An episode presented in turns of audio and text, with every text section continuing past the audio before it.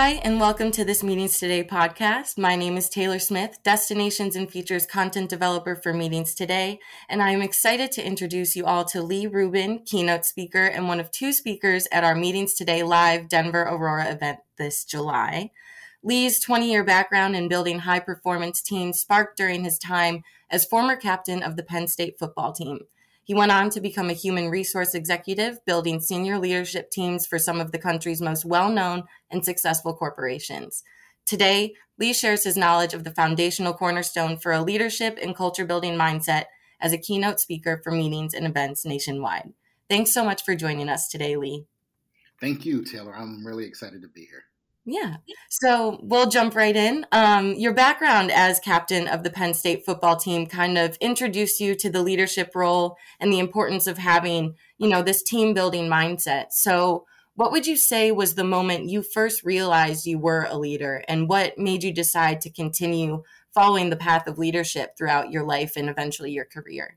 Yeah, that's that's actually an interesting question. I um when, when you get to a place like Penn State or you, you play at any any high level, any sport, you're typically amongst other leaders, right? They mm-hmm. were they were the leaders of their respective teams, the captain of their teams. Yeah. And and so you get there and there's a hundred guys who were leaders previously. Mm-hmm. So I, I, I can't point to any one moment. Um, I, I, I did have the good fortune of of being a contributor on the field early, right? So I I I, I did what we call red shirting. So I didn't play my first year, practice but didn't play mm-hmm. in, in competitive games. And then my freshman year, I got some playing time. And then after an injury to the person who was the starter in front of me during my sophomore year, I became a starter. Okay. Happened to be in a role where leadership was important because as the free safety of the team, um, I was essentially the quarterback of the defense, right? I was on the defensive side of the ball, and my job was to make coverage calls and make adjustments and communicate with everyone. And so, in that role, there's there's just built-in leadership responsibilities. Um, grew to be selected as a captain later in my career, a senior year. But I, honestly, I can't point to any moment where, okay, wow, now I'm I'm now I'm the leader. Mm-hmm. but um, yeah, but your experience as as captain and just on the football team, you know, it showed you that that quality of being a leader and how important it could be in your life. No, absolutely, mm-hmm. absolutely, mm-hmm. and, and I embrace it. I um, I embraced it. I it, it, was quite an honor, right, to, to be able to say at a place like that, to be a leader of leaders. Mm-hmm. Uh, I don't take that lightly, and I've learned quite a bit from it because there's there's so many other talented, gifted, um, passionate people who want the team to be successful. Mm-hmm. Um, I, I, see I see leadership um, in, in, in a role like that, especially on a team sport as as as not someone who's in charge of other people, but as someone who uh, most or best embodies the principles and the core values of that organization. Mm-hmm. And, I think that's a great way of looking at it. Yeah, it, it, right. It's it's it's the person who um, is helping is is guiding and, and directing, whether in word and in action, to to us being individually and collectively our best. So it's not like you do what I say because I'm a leader. It's it's no. Hey hey hey guys, hey ladies, let's get to where we're trying to go together mm-hmm. and, and, really trying to be an example as opposed to um,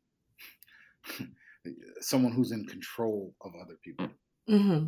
So your experience with football kind of introduced you to what leadership could do. What, in your opinion, taught you most of what you know today as a sought after voice for your ability to articulate these necessary principles for team building, leadership, peak performance in relation to corporations and organizations, the work that you do, you know, today and now? Yeah, well, I guess I can best explain that by telling you how I got into the speaking thing. Yes, I would love um, to hear that. Yeah, so as a former captain, of, of, of a major program when I came back home. Yes, I'm working a full time nine to five job, but I would be invited frequently to speak at different events, to you mm-hmm. know, typically athletic events. Um, a coach would say, "Hey, Lee, can you come to speak to our team?" Or a, a graduation ceremony, right? We, we want someone from the community, a name people may recognize. Can you come share some of the things that made you successful, both individually and as part of a team? And the more I did it, the more I loved doing it, and and and quite frankly, the better I got. Mm-hmm. Simultaneously, um, I was also the Sunday school teacher at my church, right? So on a weekly basis, I'm up in front of people, and they say when you teach, you actually learn twice, right? You, you, you study, you prepare, um, and then you've got to know it well enough to share it and help other people understand it. So the, the idea of, of, of learning and sharing and teaching um, was something I was doing on a weekly basis and on a frequent basis, you know, with sports teams and youth groups. And uh, again, the more I did it, the better I got. Mm-hmm. And um, and I'm speaking to a youth football group, like uh, uh, the the little guys, right? They might have been 11 or 12. And the coach invited the parents to come, um, mostly dads, but they invited a number of the parents to sit in on, on, on our little conversation.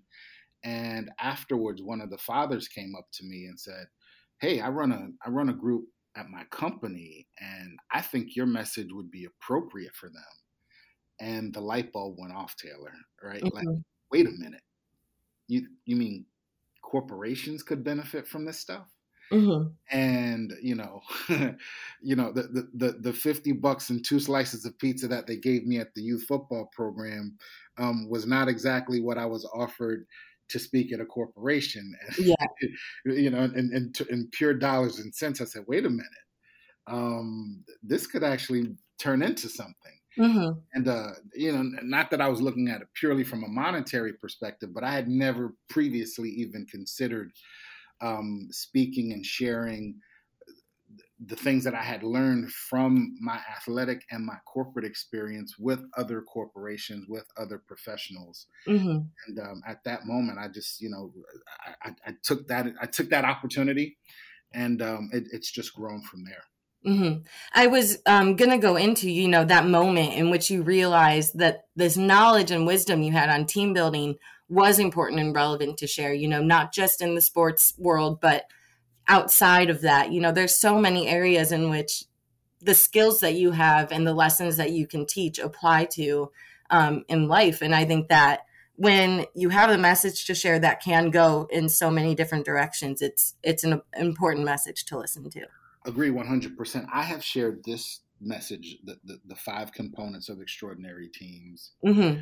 with with just about every age group, um, across almost every industry and outside of professional organizations and corporations. I've done this talk at a marriage workshop mm-hmm. wow. because a family is a team. And, and in fact, I think one of the mistakes that m- married couples make is they don't approach their marriage and their family as a team right? They don't think of what their common goals are. They don't think of what their mission and vision are for the family. They just, you know, and and, and I get it, right? You just kind of function day to day, and you you you just try to try to try to get through each of the challenges individually. Yeah. Um, but but you're you're right. The stuff that I have sort of taken for granted in learning what it takes to build a great team, um, other people need to hear and, and, and, and that's why I absolutely love what I do because it's not just me having fun on, on the stage, it's me sharing valuable information that when applied can really positively impact people's lives. Mm-hmm. And you offer two different keynote programs. So the team building keynote and the peak performance keynote. Um, and at our meetings today live Denver Aurora event, guests will have the opportunity to sit in on your team building keynote, which emphasizes you know how extraordinary teams require certain components you said these five main pieces that kind of hold teams together. Sure. Um, so, would you mind elaborating kind of on these key pieces and components of an extraordinary team and how you go about, you know, sharing these tips with your audience and making sure that they go away with something that they have learned? Sure. I'm, I'm happy to get into the five components, what we call the five C's, because as, as a memory tool, each of the components start with the letter C. Yeah. Um, but let me let me first, before I get into that, let me tell you where the genesis of that talk came from. Mm-hmm. It was a local college women's soccer team. Their coach invited me to come speak and literally on my way to speak to the team because I had some thoughts already prepared. But I said, you know what? Let me let me call coach and see if there's anything he wants me to reinforce. And so I made the call from a, a, a New Jersey diner, right? Like diners are like a thing in Jersey. So I'm I'm literally writing on the back of a napkin, a paper napkin. And you know, hey coach, on my way, give me a sense of, of, of thoughts you'd like me to reinforce. And he goes, Lee, you know, we, we, we've got some great individual ind- individual performers, but I'm not sure we function with a common goal. Okay, right, wrote that down. Mm-hmm. Um, being being a competitor is really really important at this level, at the college level. We've got again talented people, but I'm not sure how well they really compete. Okay, wrote that down. Mm-hmm. Um, and, and and then they're you know we, we recruit from a number of different places and they don't really get to know each other as well as I think they should this early. Um, I wish they communicated better. Okay, wait, common goal, mm-hmm. competitors, communicate. There, there's three C's right there. Yeah. and and and and um, so th- those are three of the five C's. And as this talk has evolved over over years, it's turned into the five C's. And, and, and the three that I just mentioned are the first three C's. Mm-hmm. We, we, talk about being a competitor and not necessarily um, competing against other people, but having that passion that drives us to be our best. Yeah right? To, to, to close the gap between where we are and where we could be. We need people who care, people who are driven, people mm-hmm. who are passionate to close that gap. And, and, and then the thing about the second component is extraordinary teams have a common goal.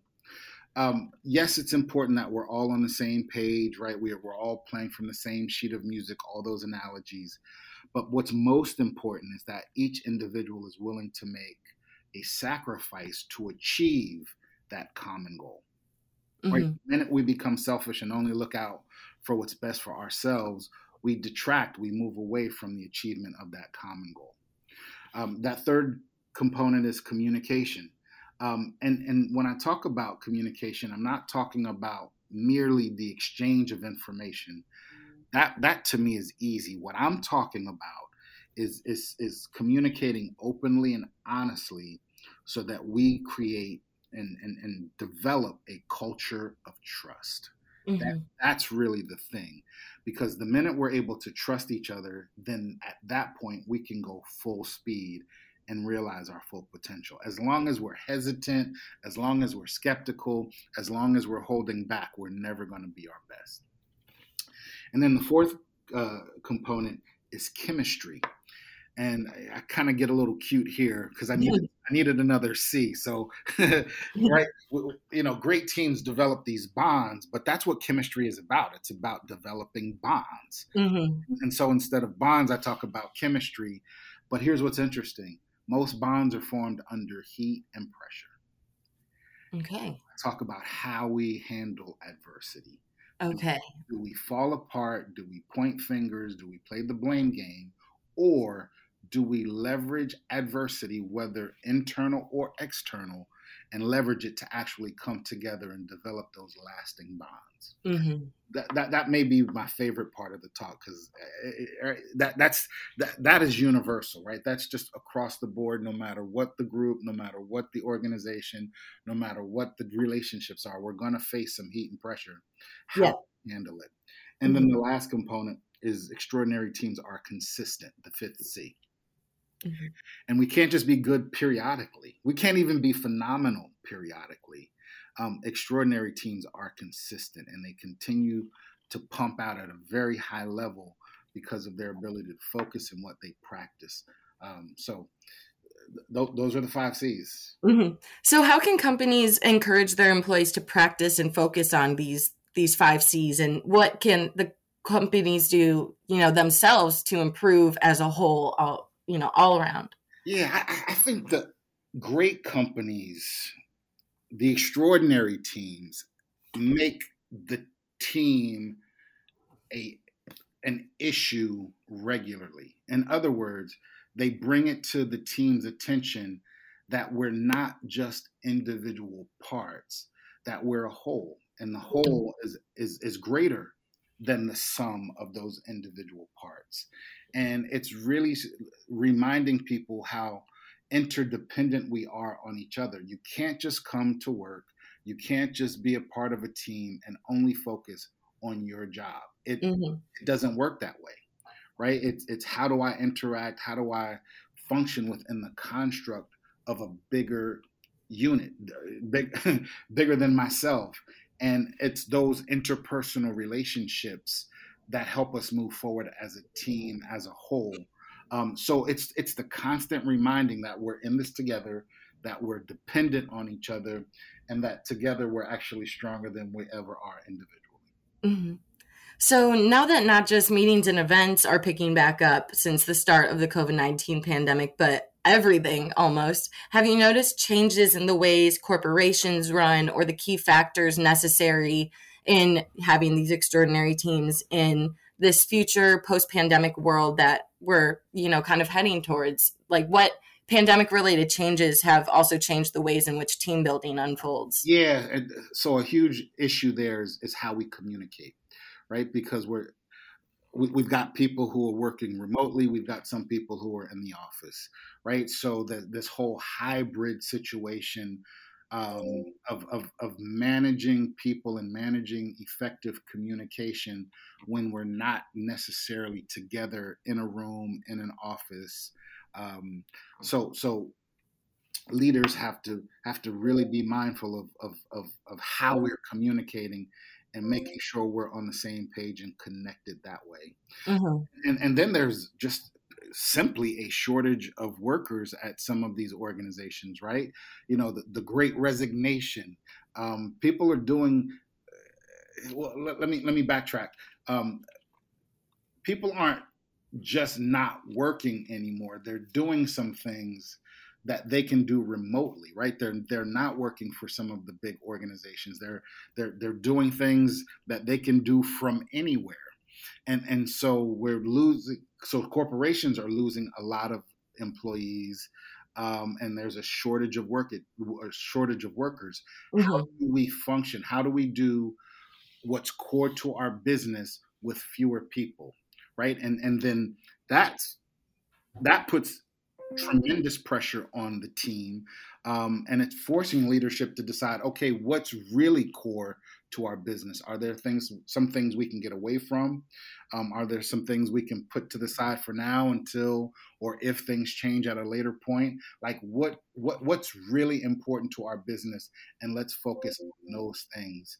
Um, mm-hmm yeah, it's and it's ever evolving, right? Things things change pretty quickly these days. Um, but at the same token, it gives leaders the opportunity, uh, again, with technology and, and the way we can communicate.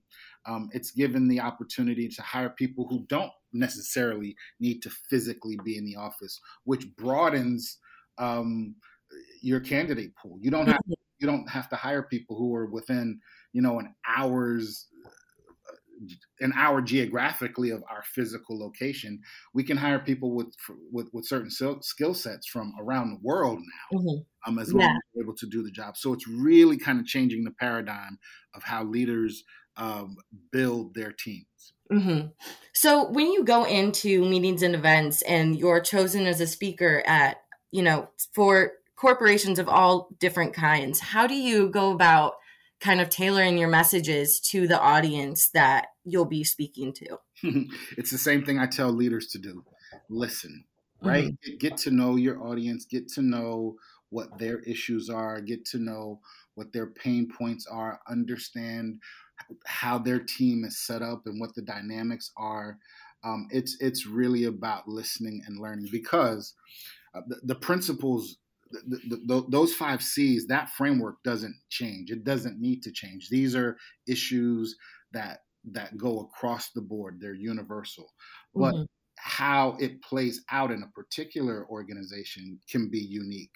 So I just really try to spend as much time learning from the leaders as well as as the team members right because leaders may have one perspective uh, but i try to talk to as many folks as i can as it makes sense to talk to to really understand what's driving the challenges that that they face and reminding them of, of the principles of what it takes to be an extraordinary team Mm-hmm. And what type of feedback have you received from audience members after they've experienced your keynote presentations? What lessons do they say, you know, they find the most impactful? Yeah. So it's it's interesting. I I think the the mark of a really good speaker is not just sharing valuable information, but but positioning the information, giving it in such a way where it's memorable.